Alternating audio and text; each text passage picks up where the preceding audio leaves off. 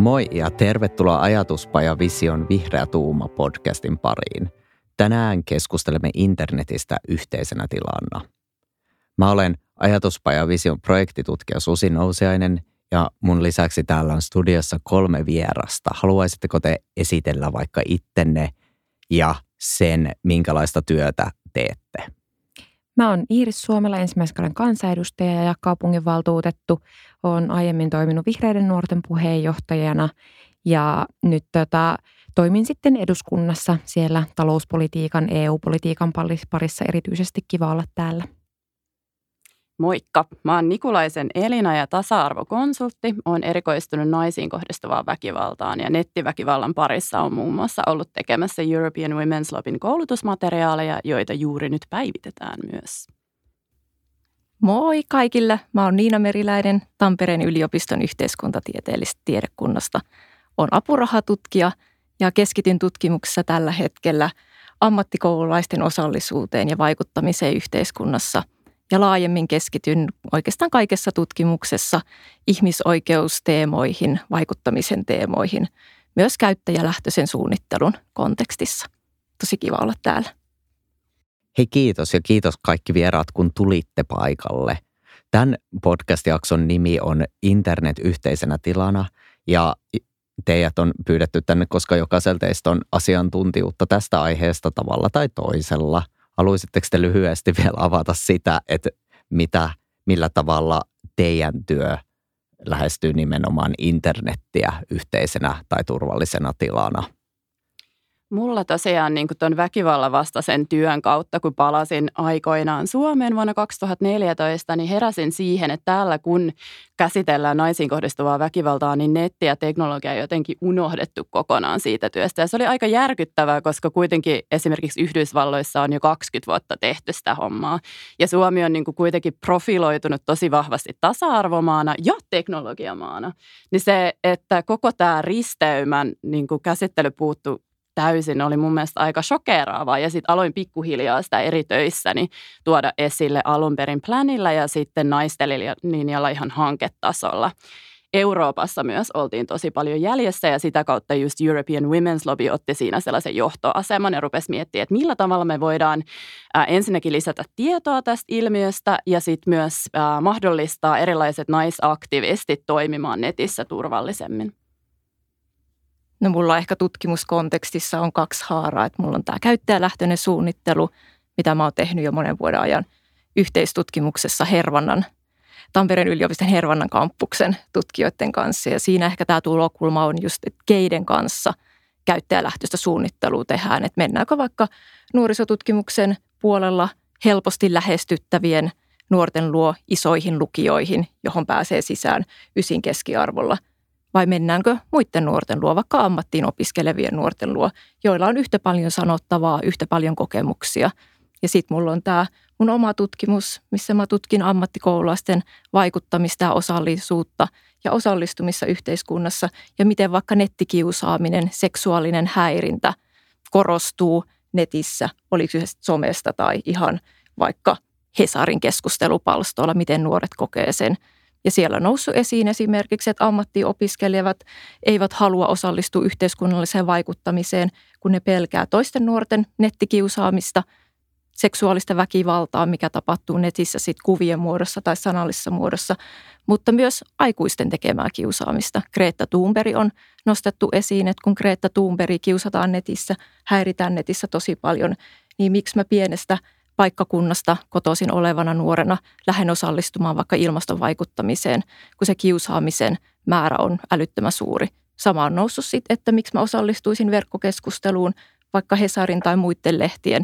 verkkopalstoilla tai sometileillä, kun siellä toimittajat tulee sitten kiusaamaan meitä, kun me ei osata käyttää oikeita sanamuotoja tai meidän ilmaisussa voi olla muita quote on quote virheitä, mihin aikuiset sitten tarttuu ja sanoo suoraan, että no ei me haluta sua mukaan, kun sä et osaa kirjoittaa. Tuo on tosi kiinnostavaa, että nuoret rajaa itsensä jo valmiiksi keskustelusta sitten pois. Haluatko vielä kertoa, Iiris? Tämä on tosi olennainen havainto, kun internet keksittiin, niin, eli sellainen utopia internetistä tasa-arvoisena paikkana kaikille, missä ikään kuin oltaisiin yhteiskunnan rakenteista vapaita ja jokaisella olisi oikeasti tilaa kertoa ajatuksensa. Ja nyt me nähdään 30 vuotta myöhemmin, että näin ei todellakaan ole. Tämä on hyvä havainto, että ihmisiä vahditaan ja kohdellaan huonosti internetissä monin eri tavoin – lähtien siitä kieliopin kyttäämisestä tai oikeanlaisten sanojen vaatimisesta, sitten päättyen vakavaan verkkoväkivaltaan, uhkailuun, internetissä tapahtuvaan radikalisoitumiseen, johon ei ole saatu kyllä riittävästi tartuttua. Suomessa on ollut jo vähintäänkin kymmenen vuotta aika kymmenen vuoden ajan ongelma sen kanssa, että meillä on verkkoyhteisöjä, joissa leviää esimerkiksi hyvinkin rasistisia tai naisvihamielisiä näkemyksiä, hyvin äärioikeistolaisia näkemyksiä ja tällaista radikalisoitumista ei ole esimerkiksi saatu otettua vakavasti, siihen ei ole saatu puututtua kunnolla. On totuttu ajattelemaan, että radikalisoituminen tapahtuu jossain kerhotiloissa eikä siellä internetissä. Jotenkin ajatellaan, että ei netti ole todellinen osa maailmaa. Totta kai se on. Ja toi on mun mielestä tosi hyvä tuossa muistaa myös, että naisviha on radikalisoitumista. Sitä myös usein vähätellään, kun kyseessä on naiset jotenkin, niin silloin se ei ole niin tärkeää tai yhteiskunnallista, että se on jotenkin niin kuin kodin piiriin kuuluvaa ja vähemmän vakavasti otettavaa. Ja, ja se näkyy tosi vahvasti. Mietin myös tota, mitä kummatkin teistä toi esille, että kuinka tärkeää on huomioida moniperustaisuus. Että jos mietitään vaikka naisiin kohdistuvaa nettihäirintää tai muuta, niin, niin siinä näkyy myös niin vahvasti se, jos kyse on vaikka nuoremmista naisista. Eli, eli just tässäkin esimerkiksi, mitä, mitä mainitsit Niina, niin se ikä on siellä, ei pelkästään se kieli, vaan se, että koska te olette nuoria, niin te ette voi ymmärtää ja teillä on vielä jotenkin idealistiset käsitykset eikä mitään realismia. Se vähättely lähtee niin kuin tosi monista eri taustoista ja Gretalla tietysti tässä on, on niin kuin iän ja, ja tuota, niin tyttöyden lisäksi myös niin kuin sellaisia erilaisia piirteitä, mihin kiinnitetään huomiota, että jo, että hän on autistinen tai Aspergerin ähm, kirjolla, niin sen takia hän ei jotenkaan sitten kykene ja muuta, että, että että sen huomaa tosi vahvasti sen moniperustaisuuden myös häirinnässä. Mulla tulee tuosta mieleen välillä, kun on välillä, kun on julkisuudessa sateenkaarinuoria, vaikka, vaikka jonkin seksuaalivähemmistöön kuuluva nuori tai joku transnuori, niin siinä tulee sama, sama ilmiö, että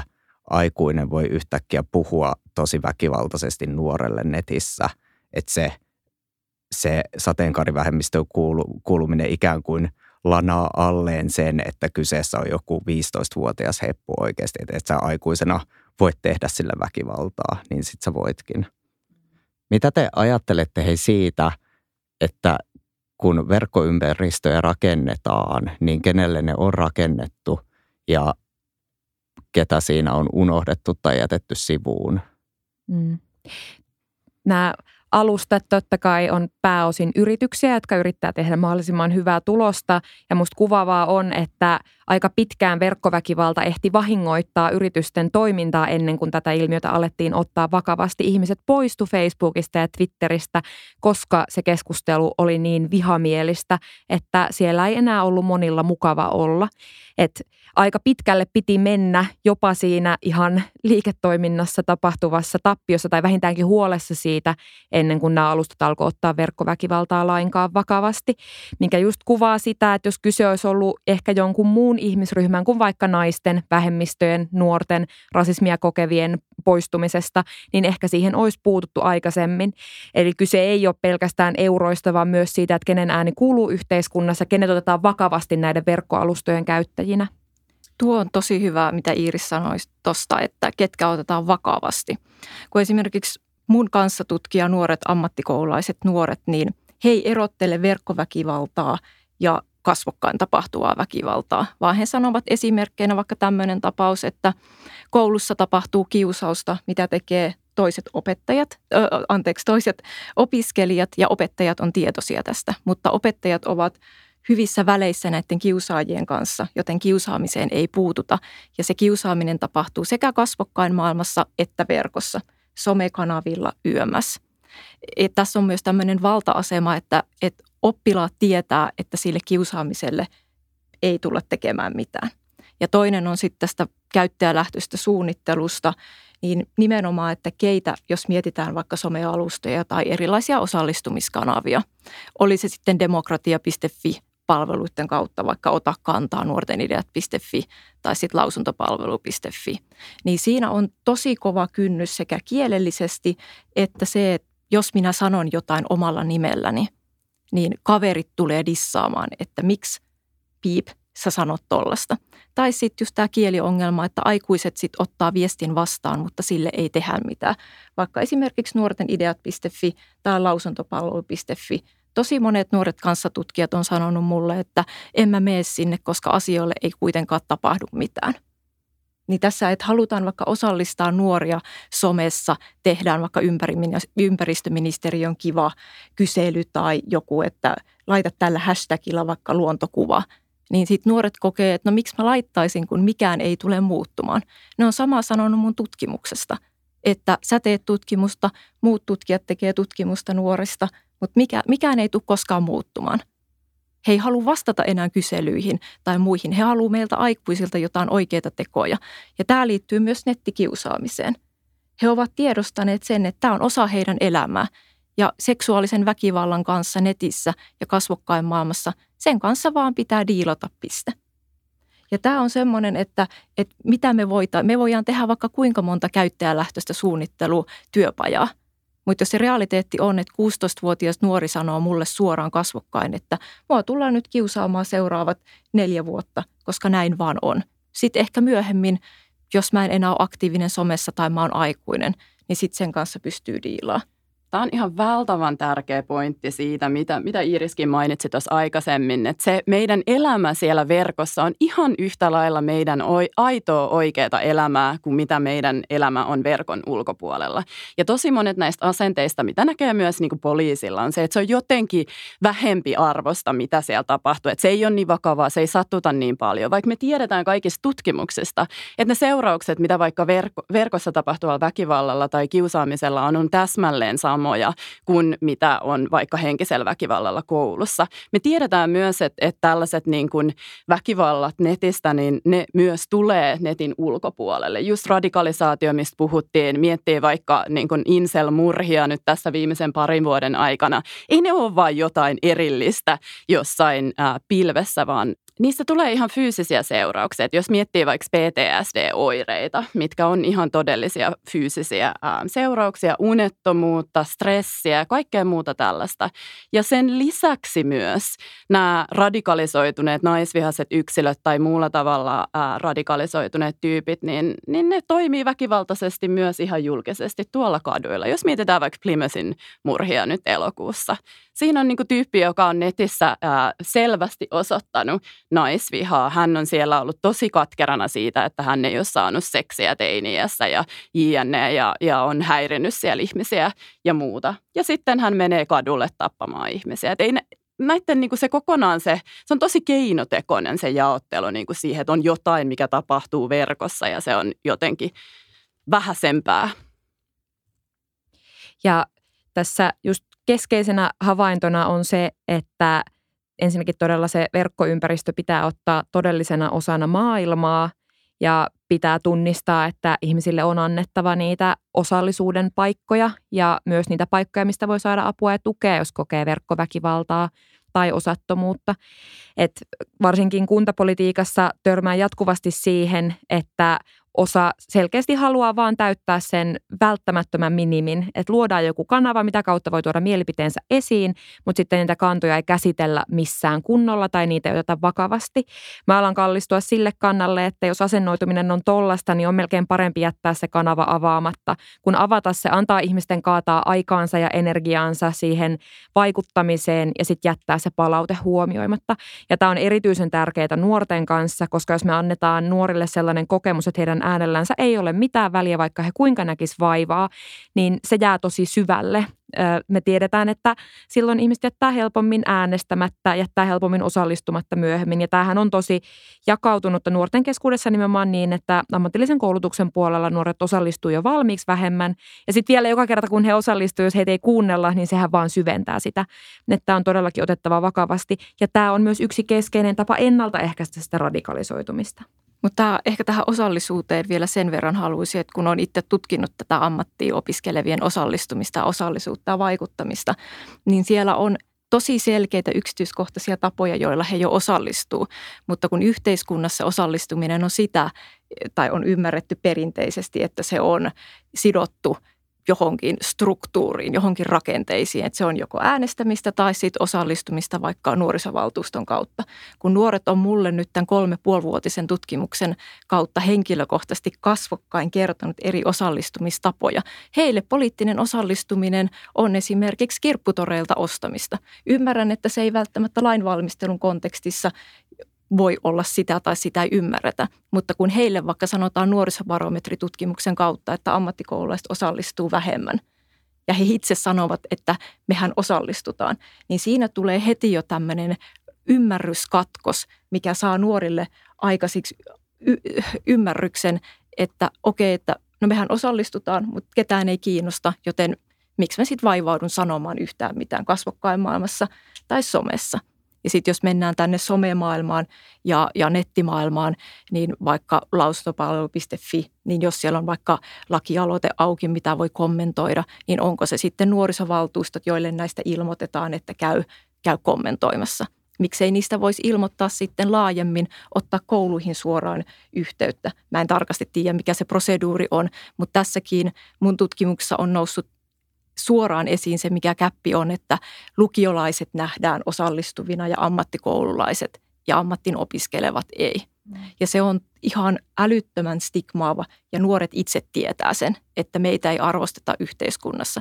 Ja siihen päälle laitetaan sitten netissä tapahtuva kiusaaminen, somessa tapahtuva kiusaaminen, niin se toisiinnuttaminen, mitä nuoret ammattiopiskelevat kokee kasvokkain maailmassa ja netissä, tämä, ei ole mikään vitsi, vaan se on todella todellinen asia, mikä saa nuoret ajattelemaan, mitä he on meille, tai siis mulle tutkijana sanonut suoraan, että mua ei enää jaksa kiinnostaa, mä en viitsi. Ja sitten kun mediassa vielä käytetään termejä, kuten muun muassa ajelehtivat ajopuut, tämä on Hesarista oleva otsikko, millä ammattiopiskelevia kuvataan, niin nämä kaikki kun liimataan päällekkäin, ja sitten virallisissa yhteyksissä toistetaan, että ammattikoululaiset ei osallistu, niin ei ihme, että ei haluta mennä nuortenideat.fi tai laittamaan hashtagia mun luonto – somekanaviin. Toi linkittyy mun mielestä tosi hyvin myös siihen, että jos miettii tätä oikeudenmukaisuutta tai niin kuin vaikuttamismahdollisuuksia, että kun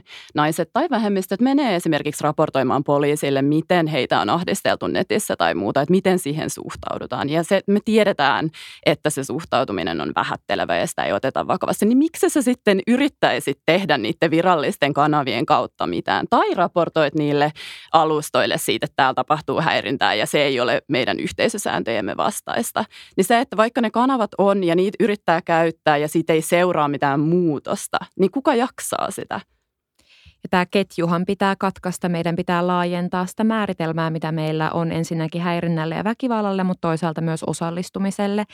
Ja todella huomioitava sen edustuksellisen rakenteen ulkopuolella tapahtuva vaikuttaminen. Avattava myös mahdollisuuksia nuorille itse vaikuttaa siihen, miten he haluavat tuoda ääntään kuuluviin. Ei niin, että me eduskunnassa tai valtuustossa päätetään, vaan annetaan oikeasti nuorille tilaa luoda niitä rakenteita ja kanavia.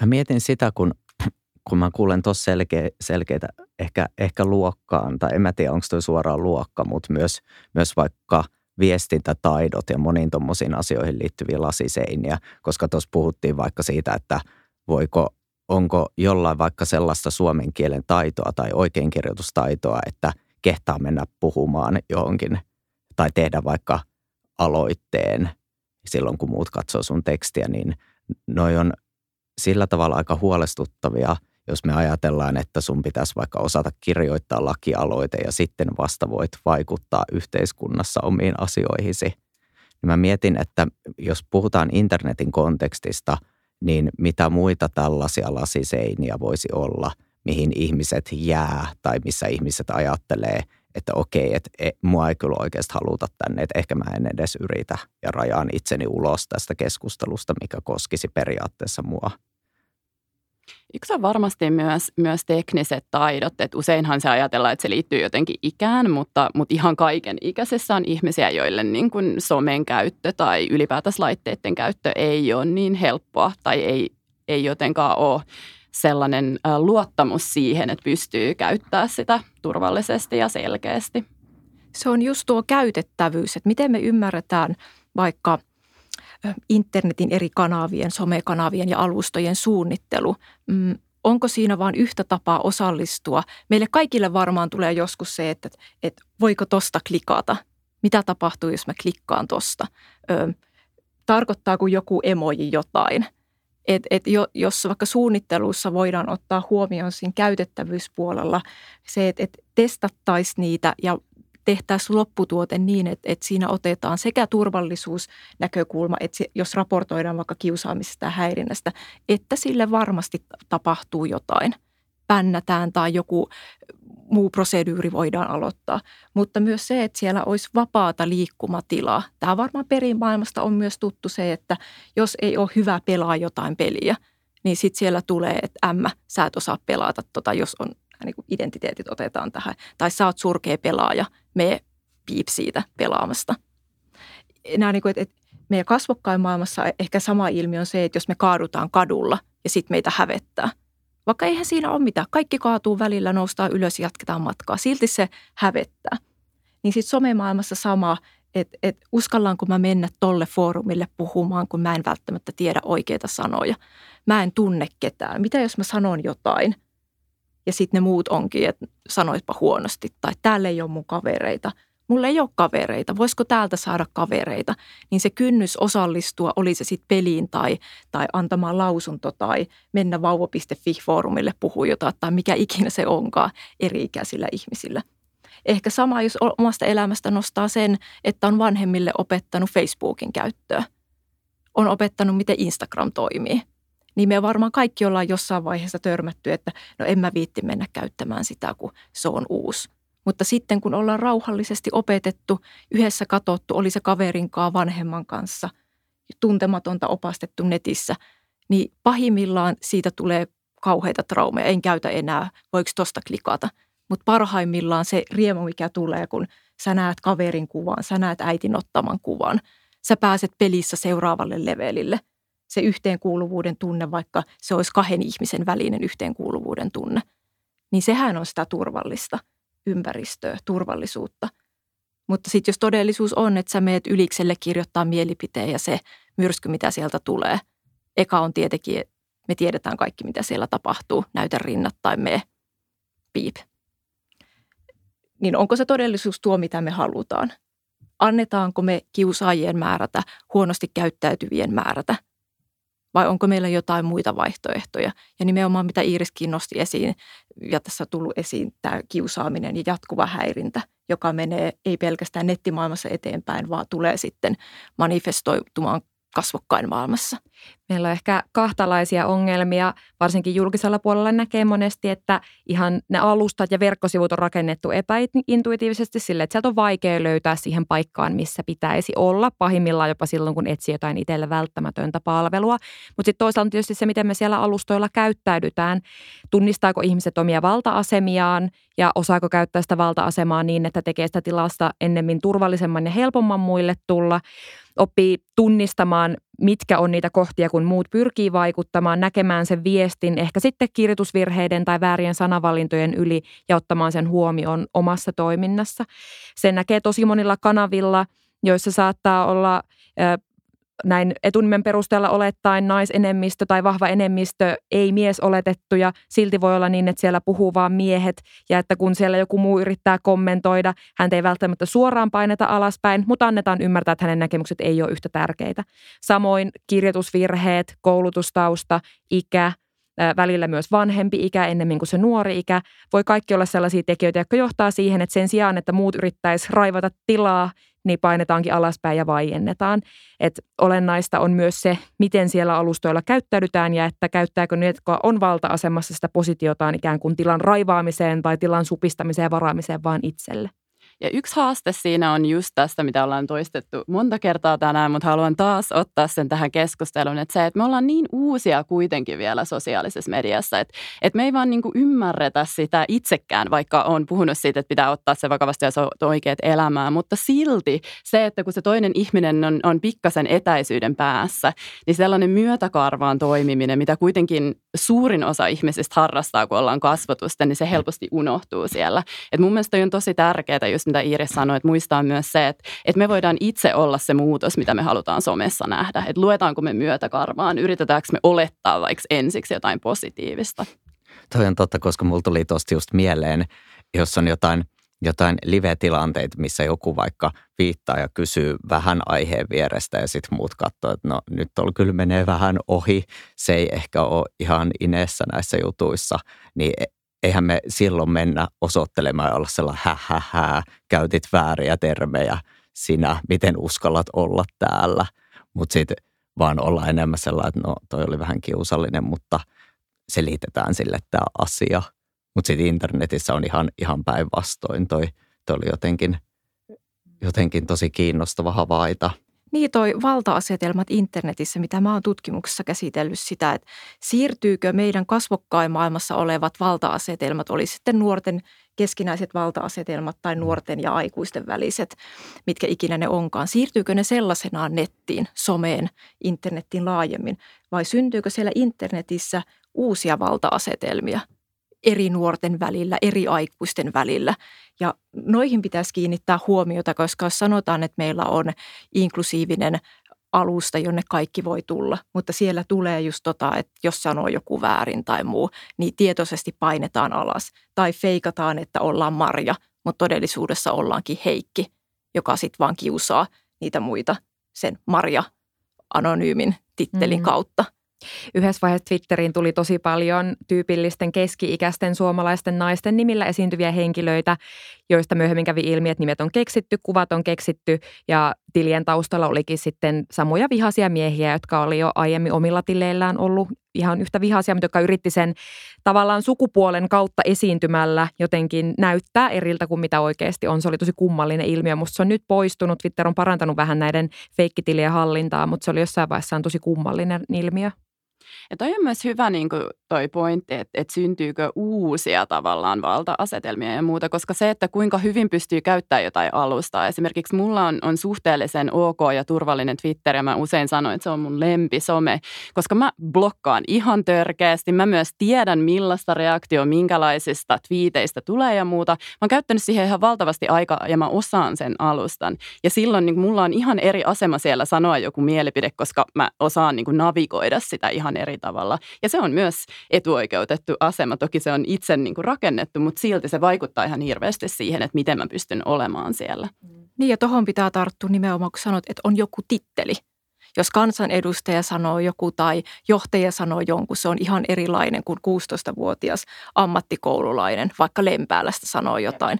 Niin siihen on niin helppo sanoa sit nuorelle, että jos nuori vaikka sanoo Lempäälästä, että itse asiassa voitaisiko puhua, että sähköautot ei välttämättä olekaan niitä kaikista parhaimpia, kun torjutaan ilmastonmuutosta, koska pitäisi puhua, mistä akkujen mineraalit mainataan tästä niin kuin koko ketjusta. Niin se on pal- paljon helpompaa se 16-vuotias hiljentää, kuin jos vaikka kansanedustaja tai tutkija tai joku muu, jolla on rakenteisiin kuuluva titteli, sanoo jotain.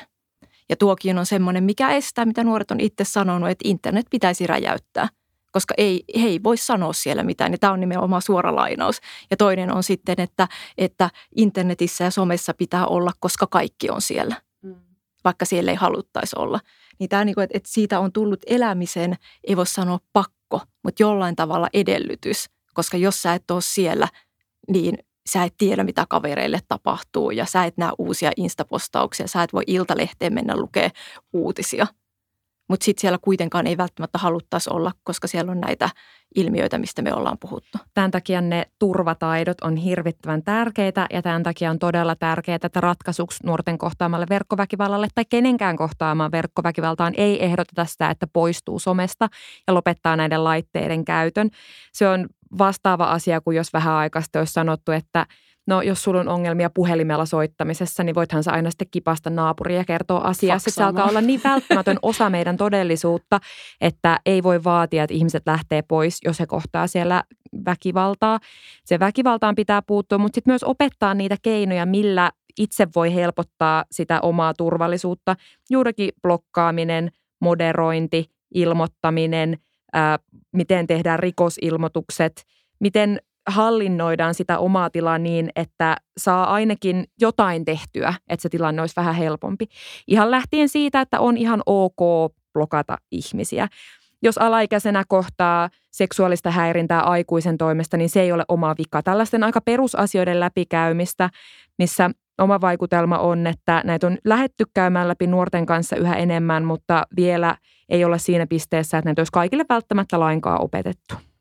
Ja jos mietitään noita uusia valta-asemia, mikä on mun mielestä hirvittävän kiinnostava ja tärkeä ja haluan nostaa sen siksi uudestaan, niin esimerkiksi se, että, että miten niin kuin eri keskusteluryhmien moderaattoreilla, miten heitä on opetettu ottaa vakavasti tiettyjä asioita. Että siinä on yksi positio, missä sulla on oikeasti valtaa. Oot jonkun keskusteluryhmän moderaattori. Kuinka moni moderaattori miettii niitä asioita, että miten sitten tehdään turvallinen, kuinka moni osaa tehdä niistä tiloista turvallisia moderaattoreina?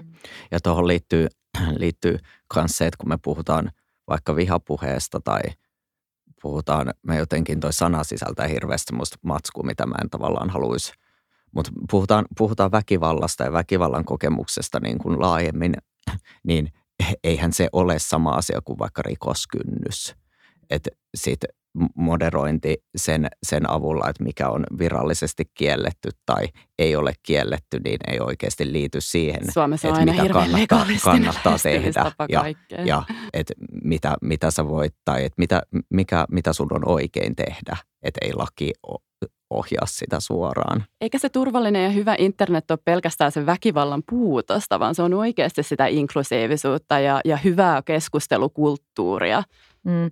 Ja musta on kauhean surullinen ajatus, että me ei haluttaisi kohdella toisiamme paremmin kuin mitä rikoslain minimi edellyttää. exactly. Joo, sori, toi kuulosti niin, ihan kauhealta. Ei, mutta osa oikeasti lähtee siitä, minkä takia sinä vaadit ihmisiä toimimaan paremmin kuin mitä laki edellyttää. Mä törmään tähän aivan jatkuvasti. Puhutaan sitten seksuaalisesta väkivallasta tai verkkoväkivallasta. Ja jotenkin pahimmillaan niin, että jotenkin nuorilta vaaditaan – parempaa käytöstä toisiaan kohtaan kuin miten aikuiset toimii toisiaan kohtaan internetissä? Niin tämä on ehkä tämä, että eräs nuori kertoi mulle, että miksei aikuiset tee TikTok-videoita. Että TikTok on pelkästään nuorien tyttöjen puolialastomia tanssivideoita, jotka on mielestäni todella ahdistavaa.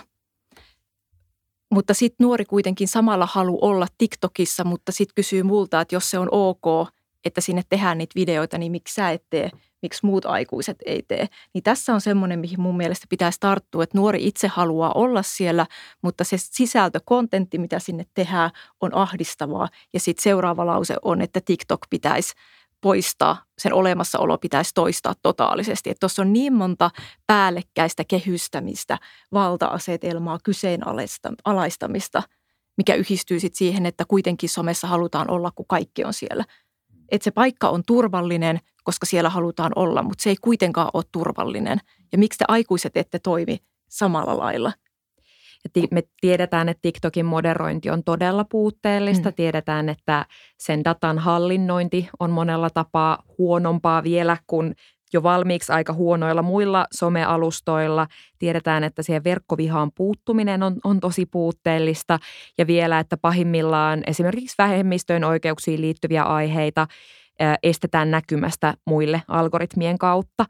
Ja jotenkin tämä näkökulma musta välillä nousee esiin, kun TikTokista puhutaan, mutta ihan liian vähän. Ja paljon kyllä mietin, että minkä verran nuorille itselleen on kerrottu, että miten, miten eri alusta toimii ja miten sekin vaikuttaa siihen kokemukseen siitä alustasta. Iso syy, minkä takia monet tuntemani vihreät nuoret tai aktivistit ei ole TikTokkiin menneet, on se, että on laajasti tiedossa ainakin niissä piireissä, että se moderointi ja puuttuminen on heikompaa, jolloin sitten sinne valikoituu tietynlaista sisältöä ja sitten ollaan huolissaan siitä, että no minkä takia täällä on sitten vaikka aika rasistisia näkemyksiä todella paljon. Joo, mä mä mietin lopuksi sitä vielä, että jos me ajatellaan, että meillä olisi mahdollisuus, te, mä en oleta siis, että teillä olisi joku yksi vastaus tähän, mutta jos meillä olisi mahdollisuus suunnitella internet sellaiseksi yhteiseksi, yhteiseksi tilaksi tai tiloiksi, jotka on saavutettavia, käytettäviä ja turvallisia, niin mitä asioita teidän mielestä just nyt tulee mieleen, että pitäisi ottaa tässä kehittämisessä huomioon? Ja miten tämä käytännössä tehtäisiin ja vielä yksi pointti, että kenen vastuulla se voisi mahdollisesti olla. Mä ehkä vielä pointtaan tähän, tähän väliin, että me ei olla tässä nyt saavutettavuudesta puhuttu se, sillä niin kuin se esteettömyys paletin saavutettavuusasioista. Me ei olla puhuttu tästä ollenkaan, että ehkä se olisi ihan, ihan oman keskustelunsa arvoinen toki, että me ollaan nyt keskitytty enemmän turvallisuuteen. Mutta jos te lähtisitte suunnittelemaan internettiä nykyistä paremmin kaikille yhteisiksi tiloiksi, niin miten lähtisitte liikkeelle tai kenelle heittäisitte sen nakin? Vastuu on viime kädessä poliitikoilla ja näillä suurilla yrityksillä, jotka paljon internetin tulevaisuutta määrittää. Me ollaan totuttu ajattelemaan elinkeinopeilla politiikkaa. Perinteisten yritysten kohdalla ajatellaan, että totta kai politiikalla voidaan vaikuttaa, miten vaikka meidän teollisuus toimii. Samaa ajatusta pitää kyllä laajentaa myös sitten internetyhtiöiden puolelle. Nythän vaikutetaan ajattelevan, että politiikka ei saa mitenkään puuttua. Totta kai jo nykyinen politiikka vaikuttaa siihen, että millainen toiminta on näille yrityksille mahdollista. Ja se tilanne ei parane sillä, että jotenkin leikitään, etteikö politiikalla voisi tehdä mitään. Totta kai voi. Että nostit saavutettavuuden hyvä esimerkki on se, että EU on tehnyt tässä merkittävää työtä viime vuosina, jotta vähintäänkin julkiset palvelut sähköisesti olisi saavutettavia, sellaisia, että niitä voi vaikkapa ää, e, eri, niitä voi vaikka vammaiset henkilöt käyttää. Ja sitten ajattelen totta kai, että jokainen voi tehdä osansa, että internet olisi turvallisempi paikka, mutta se on aika iso vaatimus, jos me ei ensin korjata monia rakenteellisia ongelmia, mitä meillä on, ja huolehdita siitä turvallisuudesta, koska tiedetään, että nyt kun ihmiset yrittää puuttua vaikkapa verkkoväkivaltaan, niin se kostautuu monesti heille vielä pahempana, eikä välttämättä johda muutokseen, niin sen takia ei voi vaatia, että muutos lähtisi pelkästään yksilöistä. Itse on tuota samaa mieltä, että jos puhutaan vaikka käyttäjälähtöisestä suunnittelusta, niin Hervannan kampuksella on tehty tosi monitieteistä tutkimusta liittyen siihen. Ja siinä ei ole pelkästään se turvallisuusaspekti, vaan myös tämä itse platformin, itse alustan kehittäminen, minkälainen se on fyysisesti netissä, miltä se näyttää, miltä se tuntuu. Tämä ehkä liittyy myös tähän niin robotiikka-tutkimukseen, mutta myös ihmisoikeustutkimukseen, ei pelkästään turvallisuuden tulokulmasta, vaan että ketkä pääsee käsiksi. Kenellä on mahdollisuus vaikka käyttää kännykkään. Vuosia sitten olin mukana semmoisessa EU-hankkeessa, missä tutkittiin vaikka kriisiviestinnän internetalustoja, niin siinä nostin esiin se, että on eri asia suunnitella monikielinen alusta – mutta kuka pääsee käsiksi alustaan, kenellä on internetyhteys, jos tapahtuu maanjäristys, jos tapahtuu ö, jonkun tasoinen sotatila – niin onko silloin enää internettiä? Eikö se eka asia, mitä kannattaisi laittaa poikki, on tietoliikenneyhteydet. Internet on osa siinä. Niin silloinhan ei kriisiviestinnän väline tai vaikka somekanava toimi. Jos mietitään turvallisuusnäkökulmasta se, että, että millä kielillä alusta suunnitellaan. Onko se esimerkiksi Suomessa vain suomen kielellä? Pitäisikö laittaa muita kieliä, vaikka ne ei ole virallisia kieliä? Ja tämä liittyy siihen, että keitä me ylätasolta halutaan osallistuvan kanavan käyttöä. Niin ja eikö on myös, voi ajatella, että ihmisoikeusasia on myös se, että minkälaisilla vaikka väreillä ja ulkoasuilla ja fonteilla me pelataan, Kyllä. koska se, semmoiset fontit, mitkä ei ole luettavia kaikille, rajaa osan käyttäjistä ulos, eli he ei saa sitä tietoa, minkä tarvitsee. Kyllä, se voi olla nimenomaan luettavuusongelma, mutta myös, että jotkut värit, jotkut fontit aiheuttaa ihmisille migreenejä. Eli henkilöt, joilla on vaikka migreenisairaus, ei voi käyttää, vaikka he muuten olisivat ö, käyttäjiä tai heillä olisi mahdollisuus käyttää. Niin tämä niin kuin käyttäjälähtöinen suunnittelu, se on toki teknistä, mutta siihen voisi yhdistää parhaimmillaan niin monia eri aspekteja – ja tätä pitäisi ainakin mun näkökulmasta tehdä enemmän, plus ottaa siinä eri käyttäjiä mukaan eri tulokulmista, nuoria, eri taustaisia nuoria, mutta myös muita ihmisiä eri ikä, luokista, sosiaaliluokista ja näin. Mä varmaan tekisin niin kuin se Niinan mainitseva nuori, että mä räjäyttäisin koko internet ja sitten mä alkaisin alusta rakentaa sitä ja just niin kuin äsken mainitsit, niin sellaisella mahdollisimman monimuotoisella joukolla, koska se, se kertoo niin paljon se teknologia ja nettiympäristö, että me käytetään tällä hetkellä siitä, että kuka sitä on kehittänyt. Ja kuka ja, rahoittaa. Ja kuka rahoittaa sitä. Eli, eli niin kuin se jotenkin ihan alusta lähtien tekeminen houkuttaisi mua kyllä tosi paljon vaihtoehtona. Radikaali räjä räjäytys. Ja tämä just kuvaa sitä, että me tarvitaan lisää vaikka naisia ja eri vähemmistöryhmien edustajia teknologia-alalle tekemään internetistä eri, erilaista, tekemään myös sitä alustojen rakentamista ja koodaamista alhaalta ylöspäin, eikä vaan sit siihen loppuvaiheeseen, kun yritetään miettiä, että mitä me näillä olemassa olevilla välineillä voidaan tehdä. Tämähän on tosi oleellinen poliittinen kysymys, että tunnistetaanko, että internet on oikeasti – keskeinen oikeus ja edellytys monien perusoikeuksien toteutumiseen nykypäivän Suomessa, kun katsoo, miten suhtaudutaan vaikka siihen, että myös pienitulosilla pitää olla mahdollisuus päästä nettiin. Nykyään mahdollisuus käyttää älykännykkää, koska alkaa olla paljon vaikka sellaisia viranomaispalveluita, alkaa olla julkisen liikenteen palveluita, mihin ei vaikka saa lippua ilman, että on älykännykkä, jolloin me ei voida olla vihaisia siitä, että myös pienitulosilla, myös esimerkiksi turvapaikanhakijoilla on ne älypuhelimet. Ja meidän pitää suunnitella vaikka meidän sosiaaliturva niin, että ihmisellä voi olla se älypuhelin. Muuten me toimitaan ristiriitaisesti sen kanssa, että yhä enemmän palveluita siirretään nettiin tai appien kautta käytettäväksi niin, että niitä ei ole mahdollista käyttää ilman älypuhelinta. Se ei ole enää ökytuote, vaan välttämättömyys. Tähän ehkä tartun ihmisoikeustulokulmasta sen 2016, mm, kun Suomeen tuli paljon turvapaikanhakijoita ja syystäkin tuli, niin se yksi narratiivi, mikä oli, että no nehän kävelee täällä kännykät kädessä. Mutta jos he haluavat toimittaa virallisia asioita, niin se kännykkä on välttämättömyys. Niin se, että, että me, ei, me ei voida enää, enää sanoa, että, että jos sä käytät kännykkää, että sä oot silloin ökyihminen, jolla ei saa olla jotain muita oikeuksia. Niin nämä, niin kuin nämä risteävät narratiivit, risteävät identiteetit pitäisi myös ottaa tähän käyttäjälähtöisen suunnitteluun mukaan ja myös internetiin, kun mietitään just, että onko meillä turvallinen internet tai onko meillä käyttäjälähtöinen internet.